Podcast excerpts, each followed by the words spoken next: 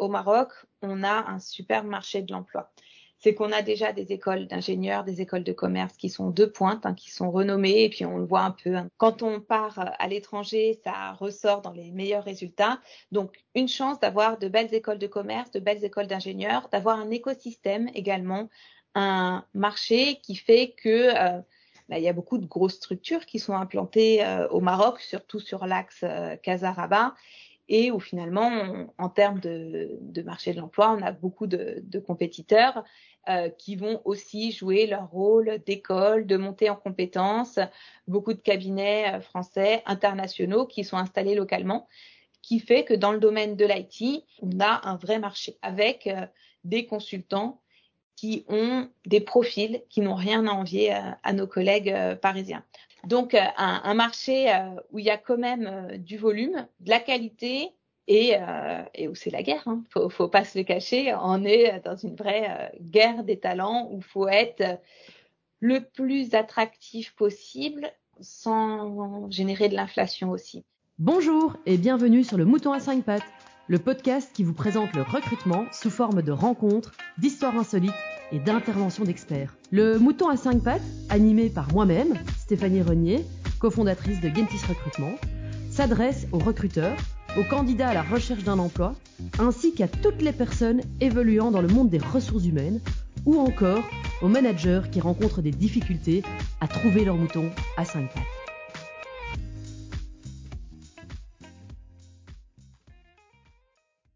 Bonjour à tous, bienvenue euh, dans le mouton à 5 pattes. Aujourd'hui, euh, j'ai l'immense plaisir de recevoir Mélanie Benali. Bonjour Mélanie. Bonjour Stéphanie, merci beaucoup pour l'invitation. Avec plaisir, merci à toi. Alors Mélanie, aujourd'hui, euh, nous allons traiter d'un sujet euh, bah, super chaud en ce moment, qui est évidemment euh, bah, la chasse au talent en Haïti. Et avant de commencer, est-ce que tu pourrais un petit peu te, te présenter pour nos auditeurs? Oui, bien sûr. Euh, bah, bonjour à toutes, bonjour à tous. Euh, donc moi, je suis Mélanie Benali. Je suis actuellement directrice des ressources humaines euh, chez Deloitte au sein du Delivery Center de la firme Deloitte France qui est implanté euh, à Casablanca. J'ai une quinzaine d'années d'expérience entre euh, la France et, et le Maroc.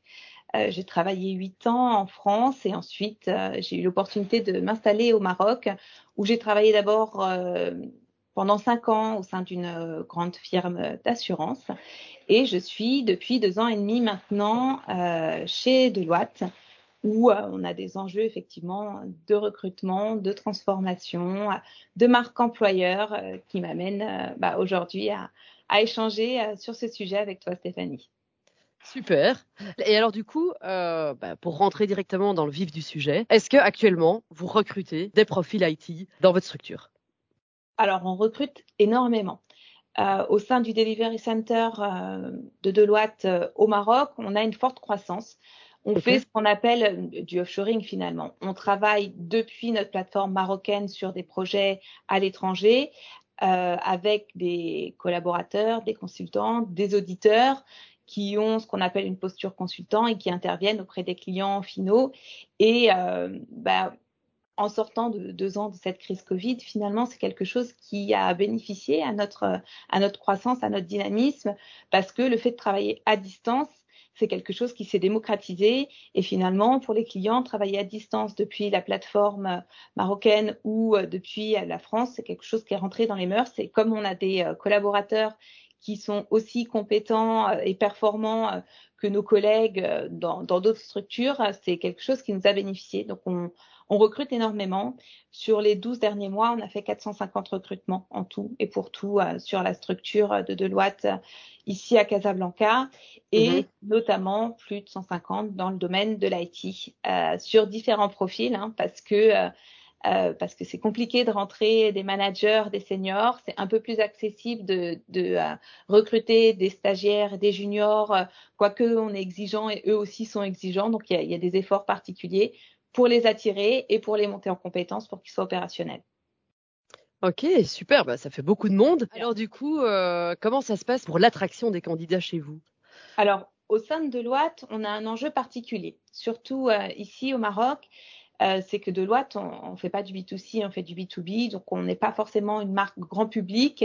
Euh, et quand on est connu, encore plus au Maroc, on est connu pour nos métiers euh, dans le domaine de l'audit, ce qui est une réalité. Hein. Aujourd'hui, il y a une, bonne proportion de, nos collaborateurs qui interviennent sur le métier de, l'audit.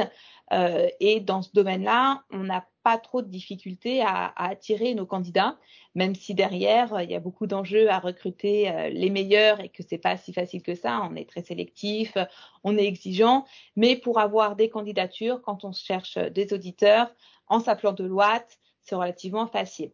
Euh, par contre, quand on intervient dans des métiers qui sont plus nouveaux et moins connus, euh, notamment au Maroc, comme les métiers euh, de l'IT, hein, que ce soit dans le domaine du consulting, du risk advisory, dans la cybersécurité, le SAP, le Salesforce, la big data. Bah, quand tu es à l'école ou quand tu es dans le marché de l'emploi dans une grande SS2I, tu penses pas nécessairement à Deloitte pour venir construire ta carrière. Donc le premier effort qu'on a dû faire depuis ces dernières années, c'est surtout la notoriété en fait. Faire parler de nous, faire parler du cabinet, dans des métiers euh, de pointe qui sont pas connus euh, du, grand public. Et euh, pour ça, on est passé par différents médias.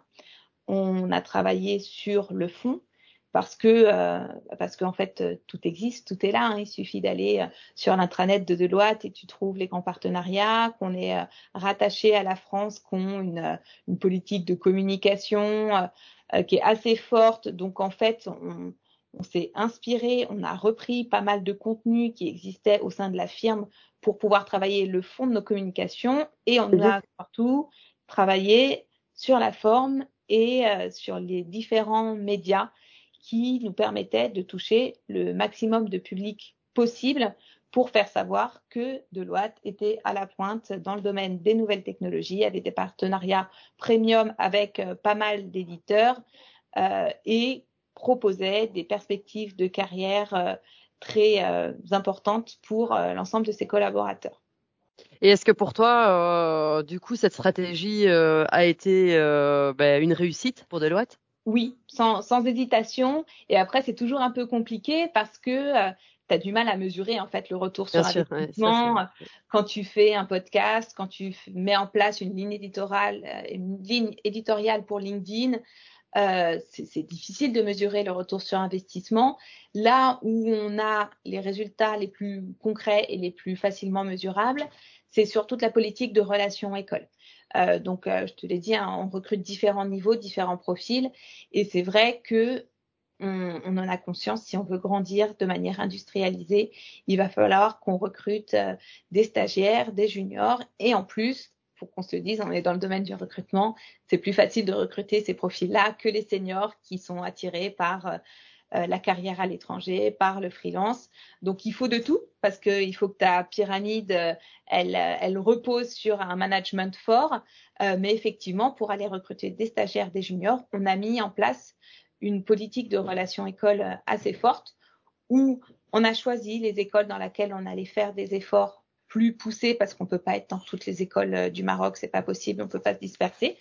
Euh, et puis notamment au moment de la campagne de stage, on a fait euh, un roadshow. Euh, on a été dans pas mal d'écoles sur Casa, sur Rabat, dans le domaine de l'audit. On a été même plus loin partout au Maroc pour pouvoir recruter beaucoup de stagiaires qui sont aujourd'hui dans nos effectifs et qu'on essaye hein, de, ben, qu'on a bien l'intention de convertir en CDI euh, dans les prochaines semaines. Donc ça, les relations écoles, c'est quelque chose qui fonctionne bien.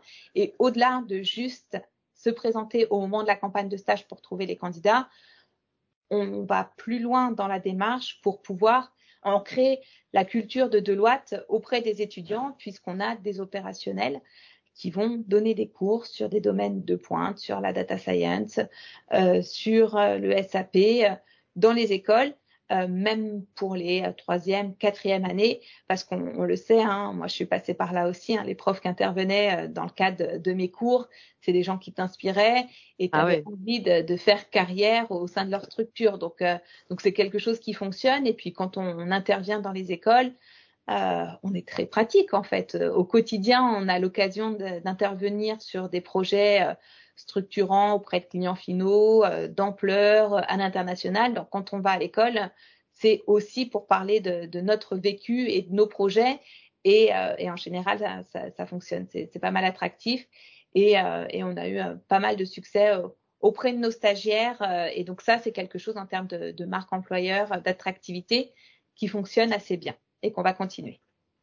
Ah bah c'est super ça. Donc du coup, ben, euh, appel à stagiaires puisque vous recherchez, euh, en, vous recherchez en continu d'ailleurs ou il y a des périodes plus propices pour faire rentrer les stagiaires?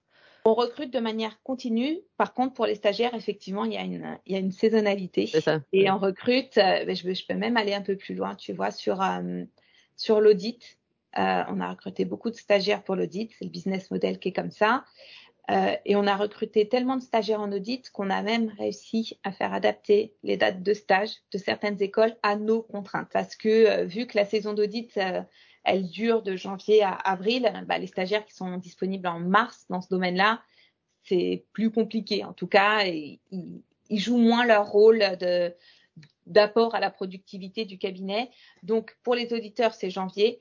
Euh, pour le, les stagiaires dans le domaine de l'IT, c'est plutôt février-mars. Comme ça, ils font leur stage six mois et puis euh, en septembre, on les recrute en CDI. Okay, donc ça c'est pour la partie on va dire euh, stagiaire, euh, ceux qui sortent des études. Euh, alors tu as déjà mentionné le fait que pour les seniors c'était un petit peu plus complexe. Et du coup pour nos auditeurs qui ne connaissent pas du tout le marché marocain, comment est-ce que tu le décrirais toi le marché marocain en termes de, de, de talent IT Alors moi je, je pense qu'on a une vraie chance, j'en suis convaincue, c'est que au Maroc on a un super marché de l'emploi c'est qu'on a déjà des écoles d'ingénieurs, des écoles de commerce qui sont de pointe, hein, qui sont renommées, et puis on le voit un peu hein, dans les classements des grandes écoles françaises, il y a, il y a souvent euh, des, des, voilà, des étudiants marocains euh, qui sont dans, le, euh, dans, le, dans les meilleurs classements parce que euh, le système quand on part à l'étranger, ça ressort dans les meilleurs résultats. Donc, une chance d'avoir de belles écoles de commerce, de belles écoles d'ingénieurs, d'avoir un écosystème également,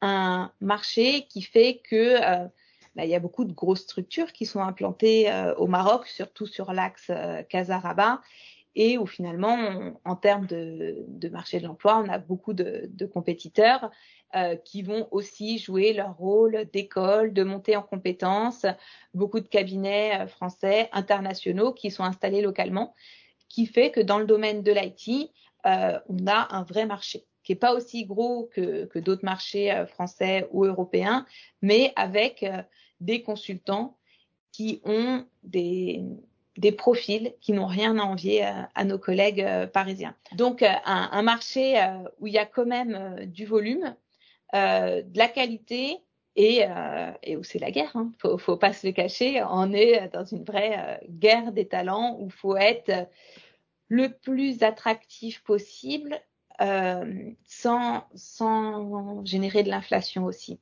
Il faut être très responsable dans nos démarches de recrutement euh, parce que c'est assez facile de payer plus que le concurrent, mais ça peut pas durer en fait parce qu'on on peut rentrer dans une inflation perpétuelle où euh, finalement on risque de tuer le marché. Donc, euh, donc de l'inflation euh, à, à, maîtriser et, et, des acteurs à responsabiliser pour que, euh, bah, pour que cette chasse des talents se fasse dans les meilleures conditions possibles pour la réussite de tout le monde. Et justement, euh, nous, Mélanie, c'est vrai qu'on a de plus en plus de clients euh, ici en France ou en Belgique qui nous disent que euh, justement, euh, on peut aller chasser euh, euh, dans d'autres pays bah, tels que le Maroc. Mm. et effectivement, le Maroc est très réputé pour ses écoles d'ingénieurs et aussi pour tous les profils IT. Est-ce que tu sens cette entre guillemets menace, on va dire extérieure? C'est-à-dire, est-ce qu'il y a beaucoup de candidats qui, qui veulent partir à l'étranger? Est-ce que ça représente une menace pour vos recrutements ou alors ou alors pas du tout? Oui, euh, ça marche dans les deux sens, à vrai dire. Tu sais, on est passé par deux années où euh, finalement les mobilités à l'étranger ont été un, un, peu gelées, ce qui nous a fait du bien. Euh, ça repart.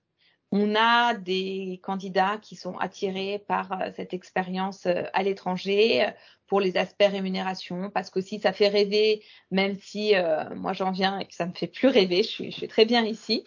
et, et, donc finalement, euh, on a des candidats qui partent pour des projets à l'étranger, soit pour des poursuites d'études, euh, soit pour une expérience euh, à l'international. on a quelques success stories où on essaye et on arrive à garder nos collaborateurs dans l'environnement de l'OAT. Donc, il y a aussi un système de, de mobilité interne, non? Voilà, exactement. Donc, au sein de Deloitte, on n'est pas la plateforme de recrutement pour envoyer les gens partout dans le monde. Hein. C'est, pas l'idée. Par contre, effectivement, on a quelques success stories de collaborateurs euh, qui sont euh, recrutés par euh, par les autres firmes de Deloitte euh, au Canada, en France, et qu'on accompagne dans leur mobilité. Ça, voilà, c'est, une sélection assez fine, hein, euh, mais de, de, belles success stories. Et ça marche aussi dans l'autre sens, parce que en fait on fait aussi des efforts de recrutement et de chasse pour aller chercher la population marocain résidant à l'étranger. Parce que finalement, ces, deux ans de pandémie ont fait prendre conscience à, certains Marocains qui étaient installés depuis 5 ans, 10 ans à l'étranger, que d'être loin des parents, loin de la famille, qui vieillit, euh, bloqué, sans pouvoir voyager, c'était quand même des contraintes et que euh, on offre dans de belles structures comme la nôtre la possibilité d'être aussi épanoui que sur euh, ton poste euh, en France ou ailleurs pour pouvoir travailler dans un environnement internationalisé, des projets d'ampleur. Et en fait, on a eu beaucoup plus de collaborateurs qu'on a réussi à recruter depuis l'étranger que de collaborateurs sur place qui sont partis à l'étranger. Et, euh, et, justement, je rebondis là-dessus parce que bah, toi aussi, tu as eu euh, ta propre expérience. Euh, mm. euh voilà, bon, donc d'abord euh, en France, puis ensuite bah, au Maroc. Qu'est-ce que le Maroc a à offrir aux candidats, enfin, on va dire aux personnes souhaitant s'expatrier dans ce pays? Alors moi, je suis convaincue que sur notre marché, on a un environnement de travail, et il y a beaucoup de structures hein, qui offrent un environnement de travail qui est comparable à ce qu'on peut avoir euh, en région parisienne ou autre, en termes d'épanouissement au travail. Parce mmh que euh, tu travailles avec des gens bienveillants, qu'on a une population euh, qui est très agréable au quotidien. donc, il y a de vraies opportunités d'emploi qui peuvent faire que tu peux t'épanouir dans ton boulot avec une, euh, une certaine agilité et une certaine euh, euh, bienveillance, bonne humeur, optimiste. Ça, c'est quelque chose qui euh, qu'on a ici au Maroc, moi que j'ai noté, hein, puis je travaille au quotidien avec mes collègues en France, hein, mais une grande agilité et un grand optimiste dans, dans notre environnement de travail, dans notre avenir, qui est très agréable au quotidien. Et puis après, si on sort un petit peu du cadre du travail, la vie est douce au Maroc, hein. on a une belle qualité de vie. Euh, on bosse beaucoup, hein, surtout quand tu es dans une structure comme Deloitte, euh, c'est pas les vacances, hein, mais par contre, effectivement, une fois que tu passes la porte du bureau, euh, bah, tu as, la plage, tu as le soleil, tu as le beau temps, tu des gens qui sont accueillants. Donc, en termes de qualité de vie, il y, a beaucoup à y gagner. Ben je, ouais, je, je confirme, euh, ayant été moi-même expatrié deux ans là-bas, euh, euh, c'est, euh, je pense, un pays qui restera à jamais dans mon cœur. Euh, et c'est vrai que ben, la vie, c'est exactement ce que tu dis. Une fois que tu sors du bureau, est quand même incomparable avec la vie parisienne, quoi. Là, c'est vrai que c'est, c'est, c'est une très belle qualité de vie, quoi. du coup, est-ce que par exemple, c'est quelque chose que vous mettez vous-même en avant euh, dans euh, l'attraction de vos candidats, dans votre stratégie euh, de recrutement? Alors, quand on va les chasser à l'étranger, euh, bah, quand on va chercher le Marocain résident à l'étranger, ils connaissent bien ça. En fait, ils veulent regagner ça. Donc, ce qu'on va mettre en avant, euh, c'est plutôt l'épanouissement au travail et le fait qu'ils vont pouvoir euh, travailler sur des projets aussi intéressants qu'en que, en Europe.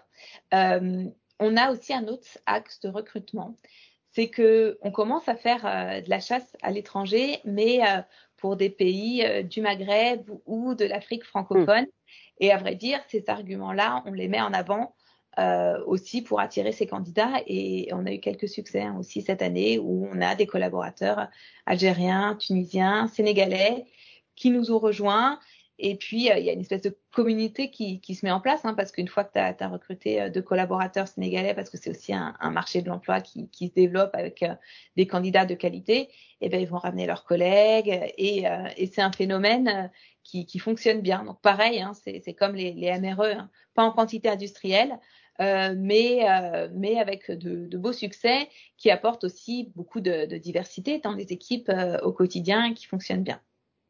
Ok. Et du coup, euh, bah alors, bon, tu mentionnais au début euh, euh, l'engagement, donc entre autres de 150 personnes. Vous en êtes où aujourd'hui par rapport à vos objectifs? Alors, euh, au sein de Deloitte, on fonctionne en année fiscale, donc on est un peu décalé. On finit l'année fiscale au 31 mai et on commence l'année fiscale suivante, donc euh, l'année 2023, au 1er juin. Bon, ça, c'est notre cuisine. C'est la fin, là.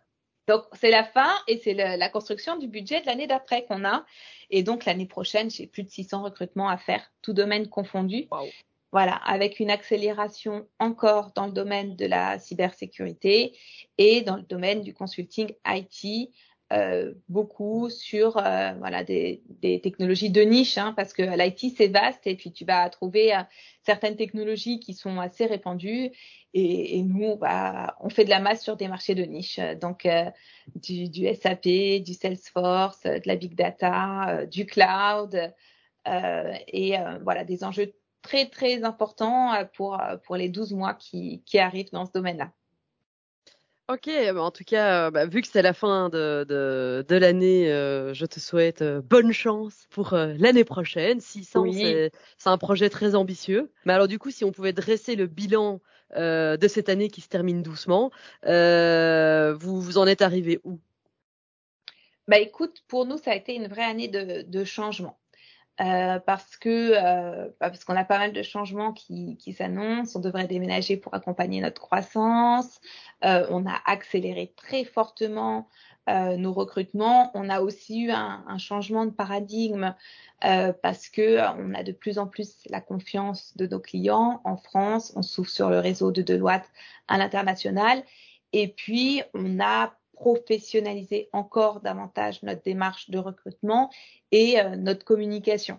Ça, ça, se voit sur les réseaux, ça se voit euh, dans, dans, les médias, mais euh, effectivement, on, on s'est industrialisé, on s'est professionnalisé et euh, pour accompagner notre, notre recrutement, il euh, faut dire ce qu'il y a, hein, il faut qu'on soit visible, il faut qu'on puisse euh, communiquer sur notre marque et euh, on, se posait la question au début du podcast, mais effectivement, euh, on voit de plus en plus de commentaires sur LinkedIn, nos publications sont de plus en plus vues.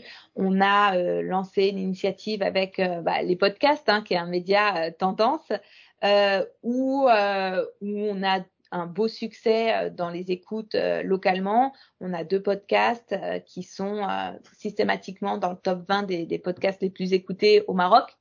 Euh, Génial. Donc, euh, voilà, c'est c'est un petit marché. On n'est pas encore sur euh, sur la guerre euh, la guerre du podcast game, voilà, en France ou en Belgique, mais mais c'est un choix qu'on a fait sur ce média-là parce que comme c'est pas encore très répandu au Maroc, on est convaincu que ça sera la prime au premier et au travers de de ce média-là, on apporte de la valeur ajoutée aux collaborateurs et aux candidats.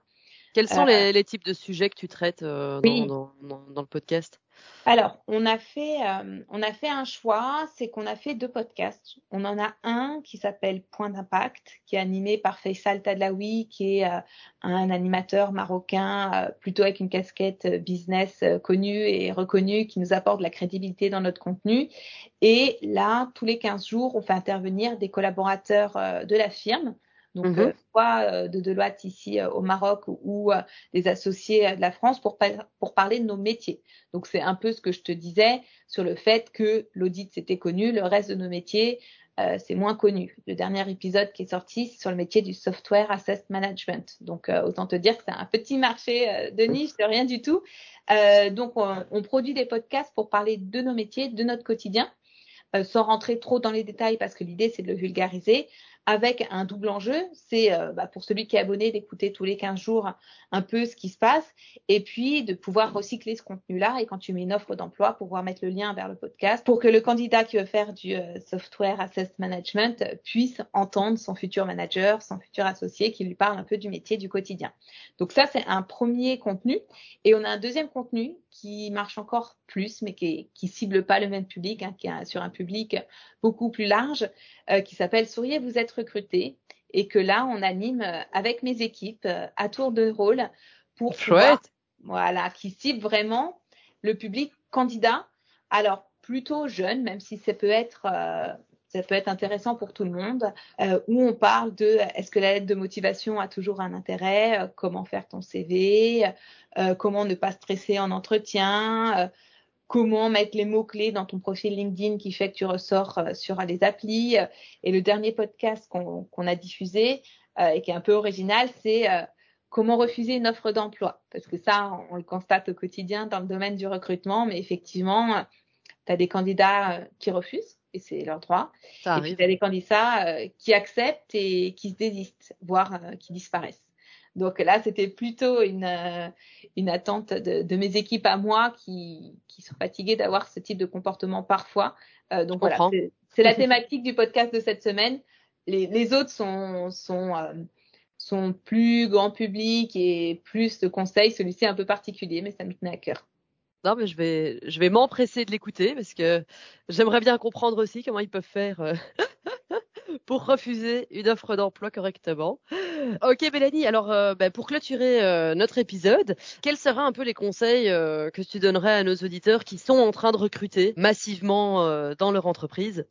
On connaît les canaux de recrutement. Hein. Donc, le premier canal de recrutement, c'est les annonces. Donc, voilà, faire des annonces qui soient ciblées, claires, peut-être un peu innovantes, qu'on diffuse sur les bonnes plateformes. Et puis, le deuxième créneau, euh, c'est la chasse.